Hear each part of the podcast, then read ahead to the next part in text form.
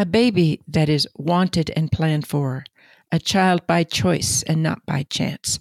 That is what modern contraception offers men and women. But you have to know what's out there, how it works, and where to get it. This is really important now more than ever.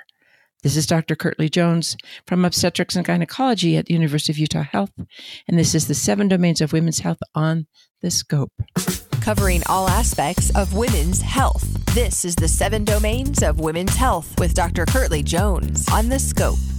Women and men all over the world have wanted to plan their families for thousands and thousands of years, but methods used in Cleopatra's time in ancient Egypt probably weren't as effective as what is available now. If no method of contraception is used, women in sexual relationships that would make them pregnant could expect to have more than 11 babies. That's in these days of good obstetrical and pediatric care, where women are less likely to die in childbirth and babies are much less likely to die in the first five years of life. 11 babies sound like too much? One more baby sound like too much right now? Let's talk about contraception. It's an egg and a sperm problem. You need to stop egg production, stop sperm production, or stop the sperm from getting to the eggs. These are the main ways that modern contraception works. About 50% of unplanned pregnancies happen to people who are quote unquote using contraception, but using it incorrectly. This is the most common reason that methods like abstinence or periodic abstinence, think natural family planning, or methods like barrier methods like condoms or diaphragms actually fail. They weren't used correctly or at all. Methods that you have to think about at the time of sex are more likely to fail because you're more likely to fail to use them. If you combine two methods, abstain during your fertile period and use condoms all the rest of the time, your chance of getting pregnant by accident is much lower. Two methods are better than one. And this is a combo where men can be the important user. You can get condoms most anywhere, and anyone with some smarts and gumption can figure out their fertile period. So let's talk about hormonal pills, patches, and rings. They are considered moderately effective methods are ones that have an annual failure rate between 1 in 10 to 1 in 100. That means if women use them, the chance of getting pregnant is about 1 in 10 to 1 in 100 per year. Of course, you might be at risk for pregnancy for multiple years, so these chances literally add up.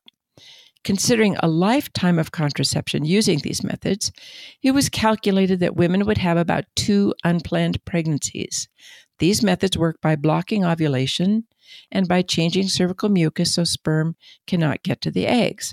But women don't always take the pills or patches or rings correctly. They miss some days, or they stop for a week as directed, but they stop for longer than seven days and they are very likely to ovulate.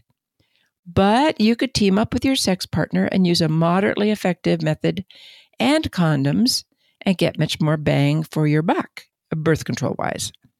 Hormonal methods aren't right for everyone, and you should know by reading up or asking knowledgeable clinicians if they're right for you.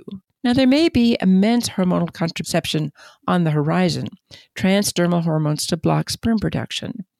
If it has about a 10% failure rate per year, and women taking the pill as they will, not perfectly, have a failure rate of about 10% per year, if both members of the sexually active couple use the method not perfectly, the failure rate would be about 1 in 100 per year.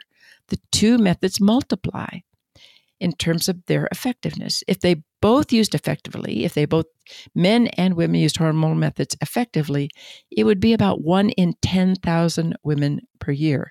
And that is effective contraception. Now, for highly effective methods, these methods have failure rates of about one per thousand women per year. They are so good because you don't have to think about them, and using them correctly almost always happens. These include copper IUDs, hormonal IUDs, and hormonal implants under the skin. The hormonal implant's primary method of action is to work by blocking ovulation.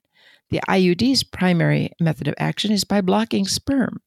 Copper in the copper IUD kills sperm on their way up to the egg, and the hormonal IUD blocks sperm from getting through the cervix. The IUDs and implants are highly successful at preventing pregnancy, but require a trained clinician to put them in. They last a long time the copper IUD for 12 years, the hormonal IUD for five, and the implant for three, but they are immediately reversible as soon as they come out.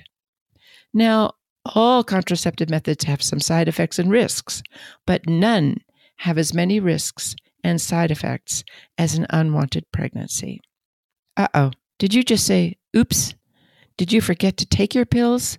Did the condom slip off or stay in his back pocket? Was sex forced on you and you weren't using anything?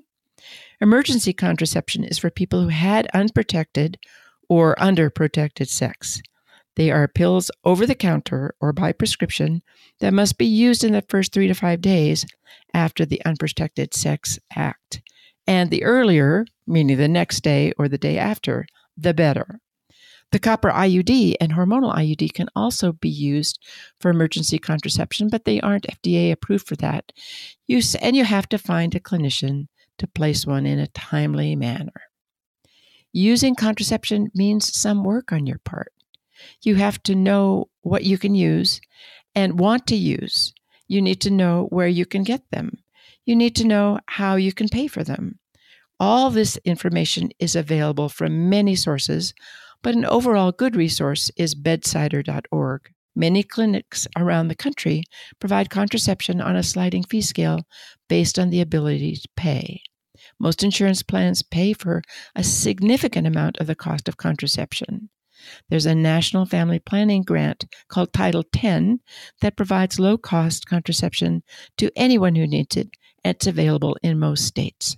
But you have to lace up your boots or put on your flip flops and do it.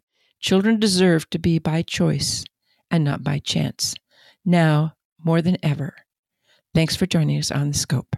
Have a question about a medical procedure? Want to learn more about a health condition? With over 2,000 interviews with our physicians and specialists, there's a pretty good chance you'll find what you want to know. Check it out at thescoperadio.com.